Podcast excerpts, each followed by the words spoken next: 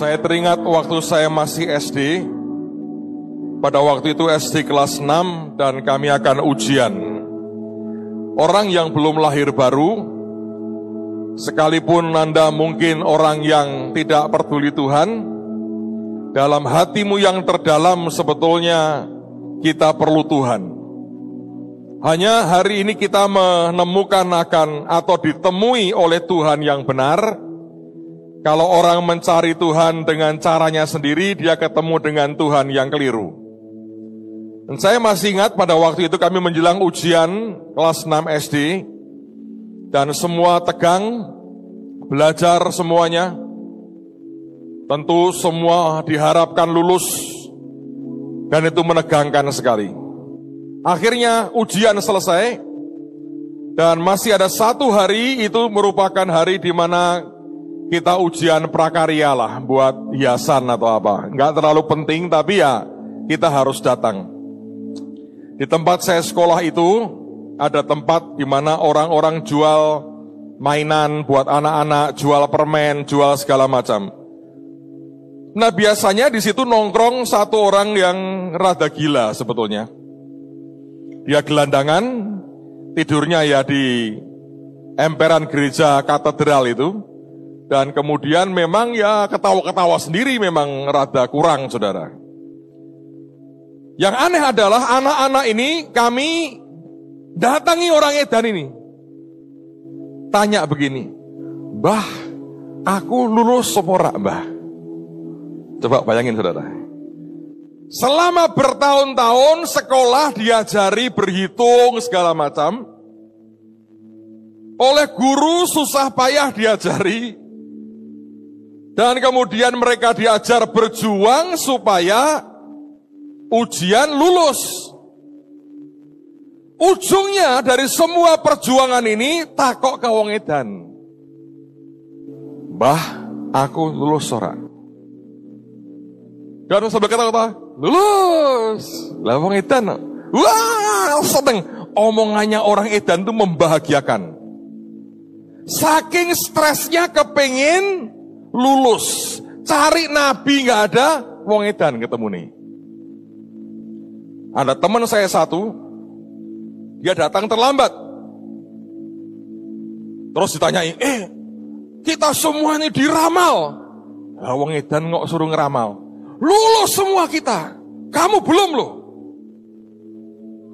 Terus dia maju, bah, aku lulus orang bah. Orang ya mbah ya, orang ya mbah, Ora. Itu pulang saudara ngamuk-ngamuk. Bayangin, orang gila dipercaya untuk sesuatu apa pun yang kita sebetulnya inginkan.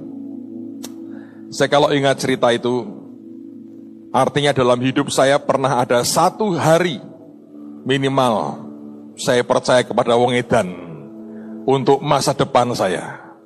Saya berharap selesai ini tidak ada orang cari wong edan ya. Kalian jangan cari orang gila di luar. Mbah, aku dulu sorak. Mangan.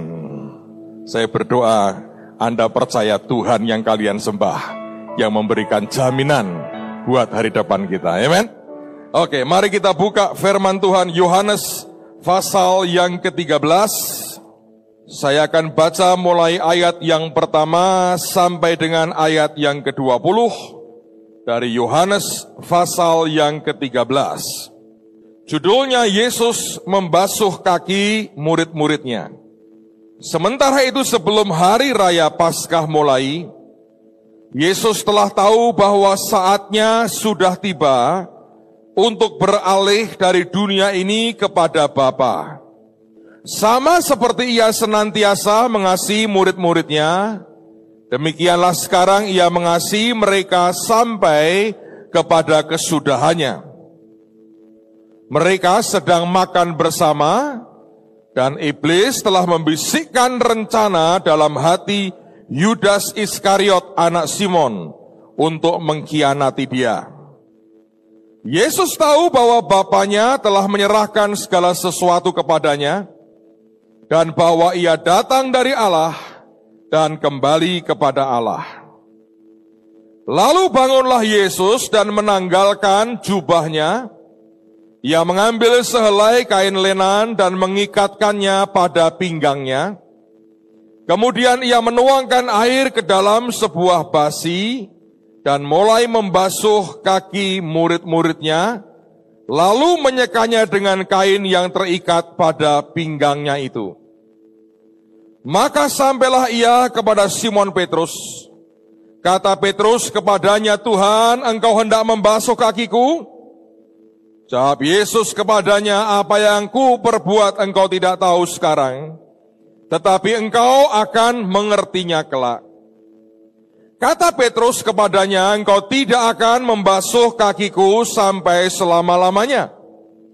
Jawab Yesus, jikalau aku tidak membasuh engkau, engkau tidak mendapat bagian dalam aku. Kata Simon Petrus kepadanya Tuhan, jangan hanya kakiku saja, tapi juga tangan dan kepalaku.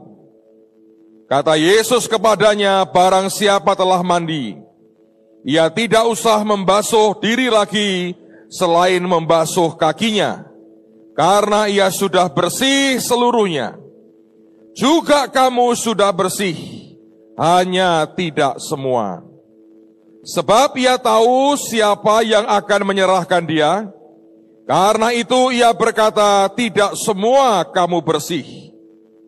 Sesudah ia membasuh kaki mereka, ia mengenakan pakaian dan kembali ke tempatnya, lalu ia berkata kepada mereka, Mengertikah kamu apa yang ku perbuat kepadamu?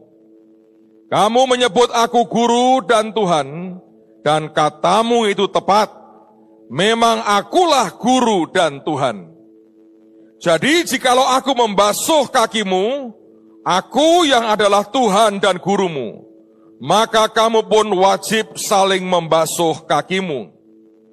Sebab aku telah memberikan suatu teladan kepada kamu, supaya kamu juga berbuat sama seperti yang telah kuperbuat kepadamu. Aku berkata kepadamu, sesungguhnya seorang hamba tidaklah lebih tinggi daripada tuannya, ataupun seorang utusan daripada dia yang mengutusnya. Jikalau kamu tahu semuanya ini, maka berbahagialah kamu jika kamu melakukannya. Bukan tentang kamu semua aku berkata, aku tahu siapa yang telah kupilih. Tetapi haruslah genap nas ini. Orang yang makan rotiku telah mengangkat tumitnya terhadap aku. Aku mengatakannya kepadamu sekarang juga sebelum hal itu terjadi. Supaya jika hal itu terjadi, kamu percaya bahwa akulah dia. Aku berkata kepadamu, sesungguhnya barang siapa menerima orang yang kuutus, ia menerima aku.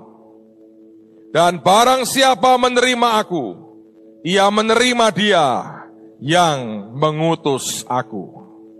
Saudara sekalian, kemarin ketika saya berdoa buat kebaktian hari ini, hanya satu kata yang Tuhan bicara dengan saya, kaki. Dia hanya bicara satu kata, dan kata itu adalah kaki.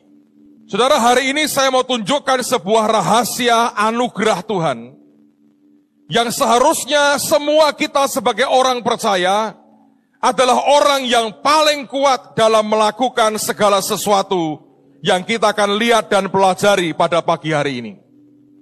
Ingat kita merayakan Jumat Agung, merayakan akan kematian Tuhan, dan dia bangkit pada hari yang ketiga, dan sebelum kematiannya ada sebuah tindakan yang ajaib yang dia lakukan, Yesus membasuh kaki murid-muridnya. Dan di antara yang dia basuh adalah kaki yang satu kali hanya dalam hitungan mungkin beberapa jam setelah itu. Tumit daripada orang itu akan diangkat menentang akan Tuhan. Yesus mengerti apa yang akan terjadi dan Yesus tahu tumitnya siapa yang akan diangkat untuk menentang dia. Bahkan mengkhianatinya. Tapi yang luar biasa Alkitab mengatakan, bahkan kaki dan tumit Yudas Iskariot pun dia basuh. Saudara, apa pengertiannya sebenarnya? Ketika saya mencoba melihat akan ayat ini, dan saya bertanya Tuhan, apa sebetulnya artinya? Kata mengangkat tumitnya itu begini, itu mengangkat dirinya lebih tinggi. Orang yang punya kesombongan mengangkat dirinya sebegitu rupa. Tetapi dalam kata ini lebih tepat seperti gini. Orang yang melukai orang lain dengan tipu muslihat yang licik. Mengangkat tumitnya melawan Tuhan artinya dia melukai Tuhan dengan sebuah muslihat yang liciknya luar biasa. Tetapi orang yang seperti ini pun dibasuh oleh Yesus kakinya. Saudara, saya merenungkan sesuatu hari ini. Dan saya berkata, Tuhan, apa yang signifikan dari cerita ini? Dan kemudian Tuhan cerita banyak hal. Dan saya hari ini mau sampaikan kepada saudara. Saya berharap akan menolong kita memahami akan apa yang Tuhan mau bagi hari ini. Karena bukan soal kita membasuh kaki orang secara fisik, Kadang-kadang dibutuhkan saudara.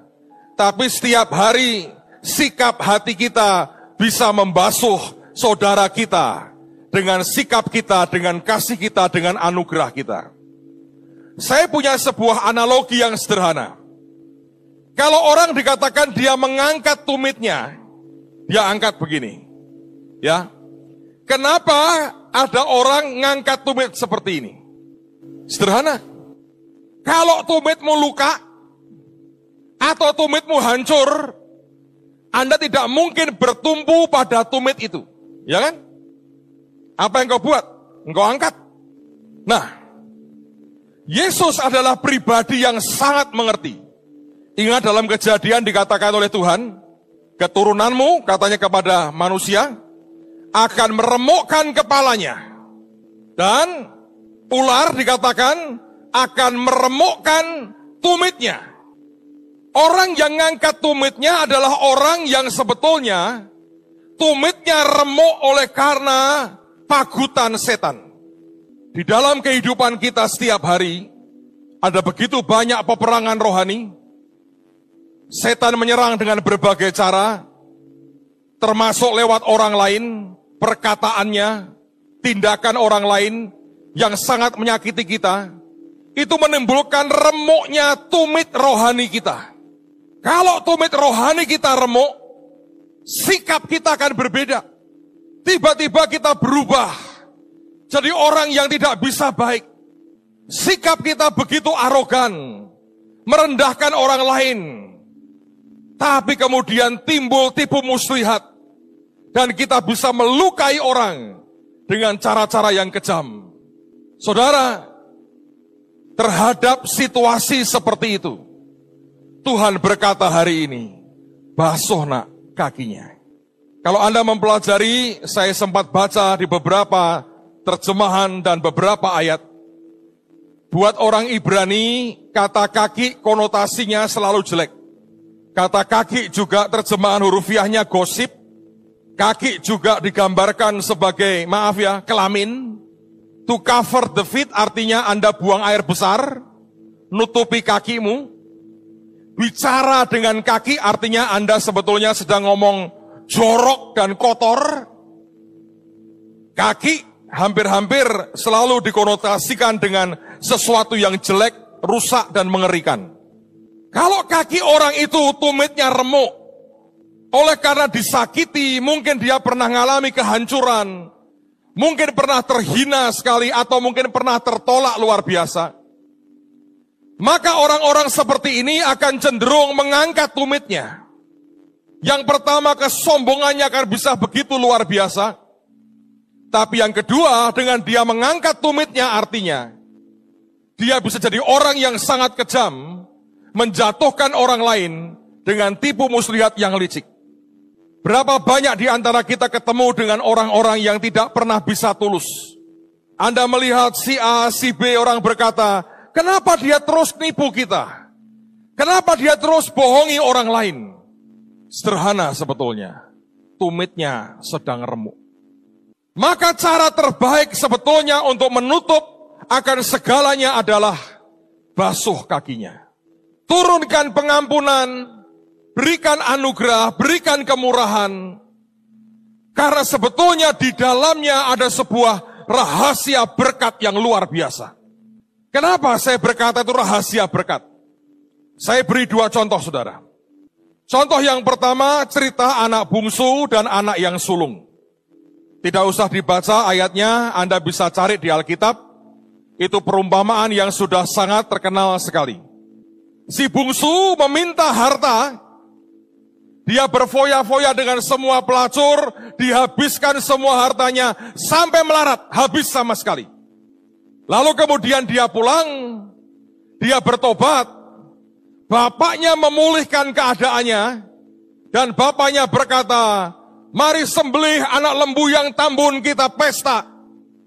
Anakku yang hilang telah kembali, yang mati telah hidup lagi. Dan bapaknya mengadakan pesta. Tapi kalau Anda baca Alkitab, kita mengerti bahwa sulung tidak diundang. Alkitab mengatakan sore itu sulung pulang dari ladang. Dia mendengar bunyi seruling dan tari-tarian. Sebenarnya Anda harus mengerti. Beberapa tahun terakhir Tuhan bangkitkan pujian, penyembahan, dan akhirnya tari-tarian sebetulnya merupakan sign, tanda bahwa masa si bungsu kembali sedang ada di tengah-tengah kita. Di seluruh dunia orang mengalami kebangkitan seperti itu, terutama pada negara-negara di mana kegerakan terjadi, dan mereka yang sudah hidupnya di luar Tuhan kembali ke Yesus dalam jumlah besar-besaran, maka seruling, nyanyian, dan tarian akan terdengar dalam gereja Tuhan. Nah, sulung tidak pernah diundang. Dia pulang, dia mendengar, dia panggil hambanya, dia tanya, apa itu? Lalu hambanya berkata, ayahmu mengadakan pesta. Adikmu telah kembali. Dia telah mati dan hidup kembali. Ayahmu mengadakan pesta. Alkitab berkata dia marah sekali. Yang menjadi pertanyaan saya sebenarnya adalah, mengapa sulung tidak diundang oleh ayahnya? Hari ini saya tunjukkan alasannya kenapa. Simpelnya adalah, dia tidak bisa membasuh kaki adiknya. Dia melihat tumit yang remuk yang pernah dengan licik mengambil akan harta dan menghambur-hamburkannya. Buat dia tidak ada maaf, tidak ada pengampunan untuk itu. Saudara, saya baca sebuah artikel menarik sekali. Yang buat saya memberikan sebuah penjelasan yang sangat kuat. Yang hari ini saya berkata, logis Bapak tidak mengundang sulung. Saya berharap tidak ada sulung-sulung di tengah-tengah kita. Yang ada sulung-sulung yang benar, dan bukan sulung seperti yang Alkitab katakan. Penulis daripada artikel ini seorang hamba Tuhan yang puluhan tahun dia tinggal di Timur Tengah dan dia kurang lebih mengerti akan beberapa tradisi dari orang-orang di Timur Tengah.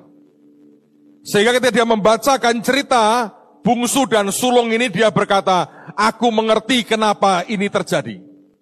Jadi begini saudara, tradisinya mengatakan begini. Kalau seorang ayah mengadakan pesta, dan terutama dia adalah seorang ayah yang kaya, seorang tuan yang luar biasa.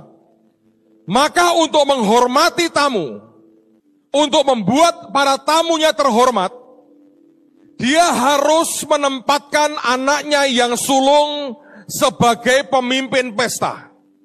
Menerima tamu, mengantarkan ke tempat duduk, menjamu tamu, ngatur semua pestanya begitu rupa dengan baik itu merupakan sebuah bentuk kehormatan dan memang seharusnya itu tugas anak sulung. Saudara, coba bayangkan dengan keadaan cerita di Alkitab. Sulung yang satu ini tidak bisa terima kalau bapaknya mengadakan pesta buat adiknya. Dan itu membuat si bapak ini menghadapi dilema. Apakah aku akan panggil sulung dan tempatkan dia pada posisi yang seharusnya, yaitu dia harus jadi kepala pesta, menerima tamu-tamu terhormat, mengatur pesta dengan yang terbaik, atau aku biarkan dia di luar. Buat bapak ini dilema. Kalau dia undang sulung berkata, engkau nak atur pesta buat adikmu. Bapak mengerti dia marah sekali. Kalau dia marah, tidak dengan segenap hati, hanya karena terpaksa, itu pesta bisa kacau. Tamunya datang, lalu orang ini berkata, wah shalom. Adikmu kembali ya? Katanya, kita pesta ya. Ya tuh masuk aja, masuk. Minum, minum, minum, minum, minum. Saudara bisa bayangin nggak? Kalau pemimpin pestanya, orang paling terhormat, yang seharusnya menerima tamu dengan baik, tiba-tiba muncul sebagai orang yang sedang marah. Bukankah itu pesta akan berantakan dan semuanya menjadi kacau? Sulung bisa berkata begini, ngabis-ngabisin duitku, anak murtad diurusi, aku yang kerja keras gak diurusi. Dia gimana kan? Dia berkata bertahun-tahun aku melayani Bapak dan belum pernah melanggar perintah Bapak. Sate kambing batibul aja tidak pernah. Tuh kok ke. Sate tempe terus. Kira-kira begitu. Ya kan? Coba. Betapa dilematisnya Bapak menghadapi kenyataan seperti itu. Oleh karena sulung tidak punya handuk, yang bisa dia pakai untuk menutup remuk daripada tumit adiknya. Saudara kesanggupan kita menerima orang lain yang kita anggap tidak layak diterima akan membuat Tuhan menempatkan engkau sebagai sulung yang terhormat dalam kerajaan Bapa. Tetapi kalau kita mengatakan begini, aku nggak setuju, dia nggak layak, aku nggak rela, keluar duit lagi buat dia. Maka engkau sedang memaksa Bapak untuk berkata, nak, kerjalah di luar. Biarkan kami pesta. Dan berapa banyak sebetulnya anak-anak Tuhan tanpa disadarinya kita memaksa Tuhan untuk tidak mengundang kita dalam pestanya. Karena kita berkata, tidak bisa. Tidak mau. Tidak layak. Nggak ada lagi. Tidak boleh. Dan semua kemarahan kita akan membuat kita tertinggal di luar dalam kemarahan. Kerinduan hati Bapa yang terbesar adalah ingin membawa semua Anda pada posisi yang paling terhormat itu. Tapi posisi itu hanya terjadi kalau sikap hatimu bisa berkata, Tuhan, sekalipun mereka tidak layak. Kalau engkau mau tolong, aku akan tolong. Sekalipun saudaraku tidak layak. Kalau engkau berkata, berkati aku, berkati Tuhan. Tanpa kita menilai apa pun. Kita hanya merefleksikan keinginan Bapak dalam kehidupan kita. Anda dan saya akan jadi sulung-sulung yang luar biasa. Anda harus mengerti kalau orang sampai mengangkat tumitnya. Dia bisa begitu jahat. Dia bisa begitu sombong. Dia bisa begitu melukai kita. Mari sadari iblis sedang meremukkan tumitnya. Kalau kita injak sekalian saudara, akan tambah hancur. Tapi kalau kita mau berkata, sekalipun tumitmu sudah hancur, aku ada handuk. Biarkan aku basuh dan aku rawat. Anda sedang jadi sulung yang luar biasa. Yesus bahkan Yudas Iskariot dia basuh. Yang dia tahu sekian jam lagi akan mengkhianati dia. Dengan cara yang sangat licik, dengan ciuman yang begitu penuh dengan racun. Dan dia berkata, Yudas, terakhir aku coba lagi. Memang racunnya sudah terlalu masuk ke dalam, saudara. Sampai handuknya Yesus pun tidak mempan. Bahkan gak ada gunanya, bukan soal guna dan tidak. Hasilnya biarkan Tuhan yang atur. Tapi bagian kita, biarkan handuk kita tetap available dan terbuka buat semua kita. Jangan simpan kemarahan dengan siapa pun. Lepaskan hari ini. Saudara, ada banyak orang menderita, Anda sakit, stres, karena jiwamu memendam kemarahan dengan orang-orang tertentu. Jumat Agung ini, gantung semua di kayu salib. Dan engkau pulang berkata, finish. It is finish. Sakit hatimu, ada orang utang gak bayar-bayar Gini ya, Pak dia utang 10 juta. Daripada imanmu Anda fokuskan kepada nagih 10 juta, dibelokkan ke atas, dapat cepet tiaw saudara. Ya, gunakan energimu untuk yang lain. Amen. Kalau Anda gunakan hanya untuk nagih 10 juta, engkau tidak akan dapat banyak. Karena engkau berharap ke manusia. Sama-sama nangis, sama-sama beriman, memperkatakan, sudah Anda tagih, Anda berkata gini, ini nggak bisa bayar nih. Ini pakai ilmu ular nih, berkelit, ilmu belut campur ular, berkelit terus susah ini. Berhenti saudara. Teriak ke Tuhan, sedang ngomong setan, engkau curi hakku, balikkan tujuh kali lipat, terus setan engkau bungai. Bunga 50% sehari ya, pokoknya tak bunga nih. Boleh pak, dengan setan boleh, bungai setinggi-tingginya saudara. Ambil semua, minta ke Tuhan, bem, Anda diberkati Tuhan. Anda ketemu dia ngomong gini, gelem utang meneh, lah itu keren saudara. Oh gelem, sesok-sesok ya tapi hatimu tenang. Daripada engkau loro hati terus. Betul kan? Beberapa Anda mungkin suamimu atau istrimu pergi di gondol WW atau gendruwo. Daripada Anda tangisi terus. Muka tambah kucel, kantong mata tambah banyak, rambut tambah putih. Orang ketemu saudara malah girap-girapan berkata, aku jalan dengan Tuhan. Amen. dan sing rodong genah. Sehingga Tuhan juga ndelok Anda tuh senang, tidak senep. Yo rambutnya kok ini menghadap aku. Tuhan berkata kepada malaikat, iblis kah? Bukan Tuhan anakmu stres. Walah. Jangan sampai Tuhan salah faham loh saudara. Amen. Anda mesti ngerti ngitung bagaimana caranya. Ada hal yang nggak bisa nggak bisa singkirin selesai. Hati balikin ke Tuhan. Iya toh. Soalnya sering kali pilihannya begitu. Pak saya sudah bosan dengan dia. Nah, itu. Mau bersamanya atau bisisinya. Itu masalahnya. Anda mau tidak mau ini sana. Anda belum mau sana sini sudah. Mau bagaimana? Ada orang yang istrinya gualaknya luar biasa. Ngucap syukurlah. Tuhan terima kasih ini sebuah tempaan yang luar biasa. Biarkan dia panjang umur Tuhan. Ojo, dang mati, dang mati. Oh, malah sehat, ya, saudara. Seorang mati-mati itu. Benar. Lah kalau saya doakan panjang umur, Pak. Ya panjang umur. Sing hati ini, hati ini gini saudara. Ada terlalu banyak yang ngotori kita. Handukmu pakai buat kelapi hatimu.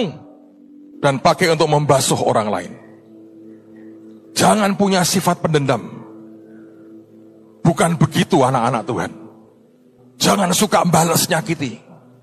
Bukan begitu cara orang-orang kerajaan Tuhan. Kekuatan kita itu ya saudara. Kita tuh harus kalau ada orang salah, luka, remuk, mari kita tutup. Jangan dibuat meletup. Tupnya sama tapi beda tuh saudara. Ya kan? Basuhlah, beresi. Kalau ada orang nyebelin, haleluya lah.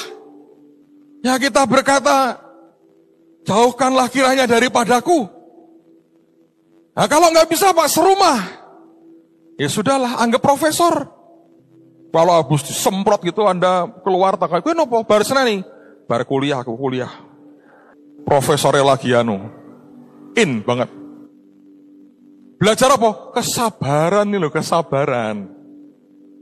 Nanti ada jadi profesor-profesor kesabaran, saudara. Amen. Ada orang-orang yang terlalu gampang dilukai orang dan kemudian maaf nih ya, jaremnya di dalam ini dinikmati. Buat apa? Nah gimana Pak? Saya tiap hari dimasukin telur ceplok terus. Lama-lama melotot saya pak kayak telur mata saya. bisul di mana-mana Pak. Ngucap syukur. Tahu nggak? Ada ayam yang ngeden untuk mengeluarkan itu buat saudara. Ngucap syukur. Apa pun ngucap syukur. Daripada engkau tidak bisa makan, nikmatilah. Daripada menimbulkan masalah, akhirnya tumitmu remuk. Mari gunakan handuk dalam hidup kita. Terus tidak tiap hari kayak Anda kayak Sri Mulat ya nyampiri handuk ke mana-mana begini ya. Artinya setiap kali ada yang membutuhkan, ada yang luka balut saudara. Bahkan juga hatimu sendiri. Kalau kita jadi orang yang bisa mengerti itu, menurut saya akan luar biasa. Menurut saya, Anda akan jadi sulung-sulung yang ajaib. Yang orang lain nggak mau kerjain. Perlu korban, korban. Ada orang berkata, Pak, saya kok dimintain terus? Apa gantian? Anda yang minta-minta? Nggak mau saya. Seberapa Tuhan tugaskan kita kerjakan dengan segenap hati. Itu kekuatan sebuah berita Paskah hari ini. Contoh kedua, lihat Matius. Saya suka banget merenungkan akan ayat ini. Karena sekaligus ini warning yang penting buat kehidupan kita. Anda mau tahu kekuatan sebuah pengampunan, kekuatan sebuah handuk yang ajaib? Matius 18. Lihat mulai ayat yang ke-21. Matius 18, 21. Kemudian datanglah Petrus dan berkata kepada Yesus, Tuhan sampai berapa kali aku harus mengampuni saudaraku jika ia berbuat dosa terhadap aku? Sampai tujuh kali? Yesus berkata kepadanya, bukan. Aku berkata kepadamu, bukan sampai tujuh kali, melainkan sampai tujuh puluh kali tujuh kali. Sebab hal kerajaan surga seumpama seorang raja yang hendak mengadakan perhitungan dengan hamba-hambanya. Setelah ia mulai mengadakan perhitungan itu, dihadapkanlah kepadanya seorang yang berhutang sepuluh ribu talenta. Tetapi karena orang itu tidak mampu melunaskan hutangnya, raja itu memerintahkan supaya ia dijual beserta anak istrinya dan segala miliknya untuk pembayar hutangnya. Maka sujudlah hamba itu menyembah dia katanya, sabarlah dahulu, segala hutangku akan kulunaskan. Lalu tergeraklah hati raja itu oleh belas kasihan akan hamba itu, sehingga ia membebaskannya dan menghapuskan hutangnya. Tetapi ketika hamba itu keluar, ia bertemu dengan seorang hamba lain yang berhutang seratus dinar kepadanya. Ia menangkap dan mencekik kawannya itu katanya, bayar hutangmu. Maka sujudlah kawannya itu dan memohon kepadanya, sabarlah dahulu, hutangku itu akan kulunaskan. Tetapi ia menolak dan menyerahkan kawannya ke dalam penjara sampai dilunaskannya hutangnya. Melihat itu kawan-kawannya yang lain sangat sedih lalu menyampaikan segala yang terjadi kepada tuan mereka. Raja itu menyuruh memanggil orang itu dan berkata kepadanya, Hai hamba yang jahat, seluruh hutangmu telah kuhapuskan karena engkau memohonkannya kepadaku. Bukankah engkau pun harus mengasihani, mengasihani kawanmu seperti aku telah mengasihani engkau? Maka marahlah tuannya itu dan menyerahkannya kepada Algojo-Algojo sampai ia melunaskan seluruh hutangnya. Maka Bapakku yang di surga akan berbuat demikian juga terhadap kamu apabila kamu masing-masing tidak mengampuni saudaramu dengan segenap hati. Ini ajaib sekali. Saudara, ada kenyataan yang Anda harus waspadai bahwa orang yang hutang 10 ribu itu dan sudah diampuni oleh raja, ketika dia menindas kawannya yang hanya utang 100 dinar, maka pengampunan yang pernah diberikan itu dicabut kembali. Ya kan? Dan di situ saya berkata begini, kalau kita tidak ada pengampunan, Tidak ada kuasa handuk yang luar biasa. Tidak ada kuasa kain lenan untuk membasuh, mengampuni, memaafkan, dan memberkati siapa pun yang menganiaya kita. Itu akan ditimpakan juga kepada kita. Saya melihat gambaran keadilan Tuhan itu tetap luar biasa. Sekian bulan lalu saya ada KKR atau seminar di AOC Bandung, tempatnya Pak Daniel. Kami beberapa hamba Tuhan khotbah di sana. Saya khotbah bagian yang kedua dan di green roomnya Pak Daniel yang nyambung dengan ruang kebaktiannya itu ada akuarium, saudara. Akuariumnya itu nggak terlalu gede lah, mungkin semeter apa panjangnya. Ketebalannya itu paling-paling menurut saya cuman mungkin 10 cm nih tebalnya. Nempel di tembok gitu. Semeter te tebalnya itu 10 cm. Jadi ikan tuh kalau membelok aja susah. Itu, saudara. Nah itu merupakan akuarium air tawar. Saya melihat sebuah pemandangan yang mengganggu hati saya luar biasa. Tapi dari pengalaman itu, saya bisa mengatakan kepada Anda begini. Tuhan itu punya keadilan yang ajaib sekali. Apa yang saya lihat saudara? Saya bukan melihat ikan tersiksa karena belok susah.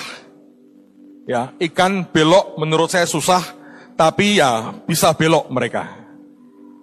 Di situ ada dua ekor ikan, sama-sama hitam. Yang satu agak gede, yang satu lebih kecil. Yang lebih kecil ini kelihatan lebih lemah. Dan saya lihat saudara, sepanjang saya nunggu bagian saya khotbah, karena itu di sebelah saya, saya perhatikan. Yang gede ini jahatnya luar biasa. Itu ikan yang lebih kecil dikejar terus. Dan digigitin, saudara. Jadi badannya itu sudah mulai cuil-cuil, luka-luka. Siripnya juga sudah kerowak-kerowak. Dikejar, tiap ketangkep, digigit. Sampai lari-lari terus. Saya ngelihat gitu itu saya terganggu hati saya. Saya gebrak-gebrak gini. Saya coba tulungi, mau tak nyemplung, ndak kuat, ndak anu. Saya ngeliat ini kok jahat banget loh. Iwa ireng, podo irengnya kok. Loh kalau yang jahat itu mungkin ikan emas yang berkilauan, mending oh podo irengnya. Saudara ngerti nggak sering kali daging kita itu sama-sama hitamnya. Tapi ada yang hitam yang merasa lebih putih. Dan saya lihat itu pemandangan loh di, di, di, di akuariumnya Pak Daniel. Ada stafnya Pak Daniel tuh di situ, gendut orangnya. Ngeliatin saya gini, Om, kenapa Om? Ini loh. Saya ngomong gini, ini kalau aku yang punya ini tak goreng sekarang. Sambil dia ngelus perutnya. Hahaha, ini. Kamu melihat ini, aku bilang kamu nih imam gimana sih?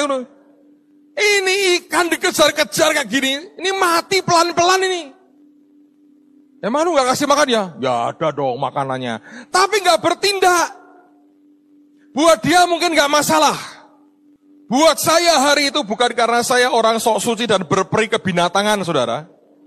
Tapi saya ngelihat itu kenyataan ya, itu sadis. Loh kalau itu ada ikan apa? ikan apa yang makan ikan itu lep sekali makan selesai nggak apa-apa. Ini nggak dikejar, gigit. Jadi badannya itu sudah cuil banyak. Intinya siripnya juga sudah kerowak-kerowak. Dikejar terus sampai nyungsep-nyungsep loh saudara. Sudah belok susah. Ini kalau lari kan bermanuvernya susah. Ketangkep hajar, pukul, gigit. Saya lihat pemandangan sekian menit itu saya marah sekali. Tapi nggak berdaya, oh bukan punya saya. Saya beri tanda ini pada teman saya ini. Kalau punya aku, gua goreng ini. Ah, bertindaklah. Ternyata dia juga bukan yang punya. Jadi nggak berani juga, saudara. Hanya bedanya saya terganggu, dia enggak.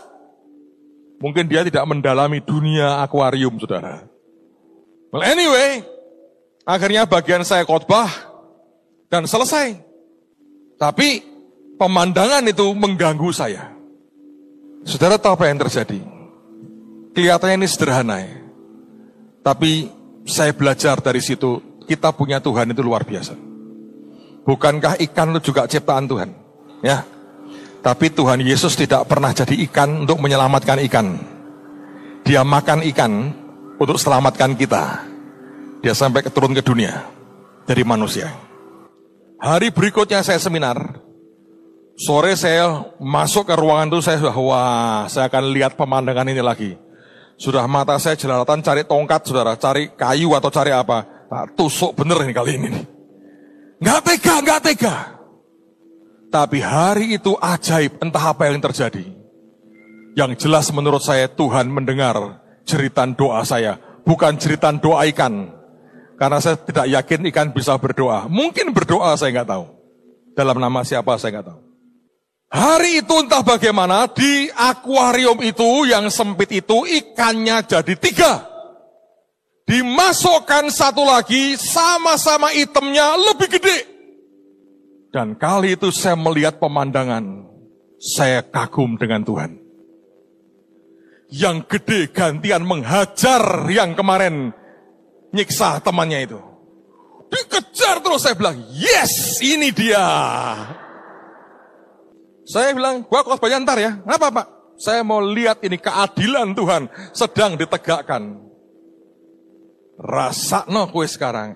Yang kecil jalan dengan tenang. Pemulihan diri saudara. Ireng jahat ini hari itu bayar harganya. Gede saudara. Kadang-kadang melawan, melawan dihajar lagi, lari lagi. Saya berkata, haleluya. Bagaimana nasibnya? Saya belum tanya Pak Daniel, saudara. Karena belum khotbah AOC lagi. Tapi mendadak saya berkata gini, Tuhan, saya ngomong gini, Hameng wong iwak aja mbok urusi. Dan Tuhan berkata, kalau iwak ireng tak urusi nang, rambut ireng tak urusi juga. Tahu saudara, tapi jangan punya hati sing ireng, saudara. Anda hatimu ireng dadi wak ireng, saudara. Saya belajar ya, seperti itu tuh Tuhan. Dia mengampuni kepada orang yang utang sepuluh ribu. Tapi dia berkata, aku sudah mengasihani kamu, maka wajib kamu mengasihani temanmu. Engkau tidak mau menggunakan handukmu, engkau gunakan pedangmu. Raja berkata, aku juga bisa pakai pedangku dan dimasukkan penjara, diserahkan kepada Algojo. Sampai dilunasi akan hutangnya. Loh bukankah sudah pernah diampuni? Dan itu sebuah rahasia. Kenapa orang yang dulu pernah diberkati bisa jatuh mendadak?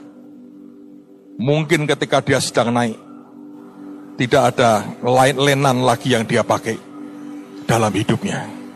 Malah penghakiman dan dia melukai banyak orang lain. Pesan Tuhan pagi hari ini adalah gunakan lenan dalam hidup kita. Jangan hidup dalam kekejaman. Jangan pernah kejar siapa pun hanya untuk melukai, apalagi menjatuhkan. Ingat teladan Tuhan yang luar biasa.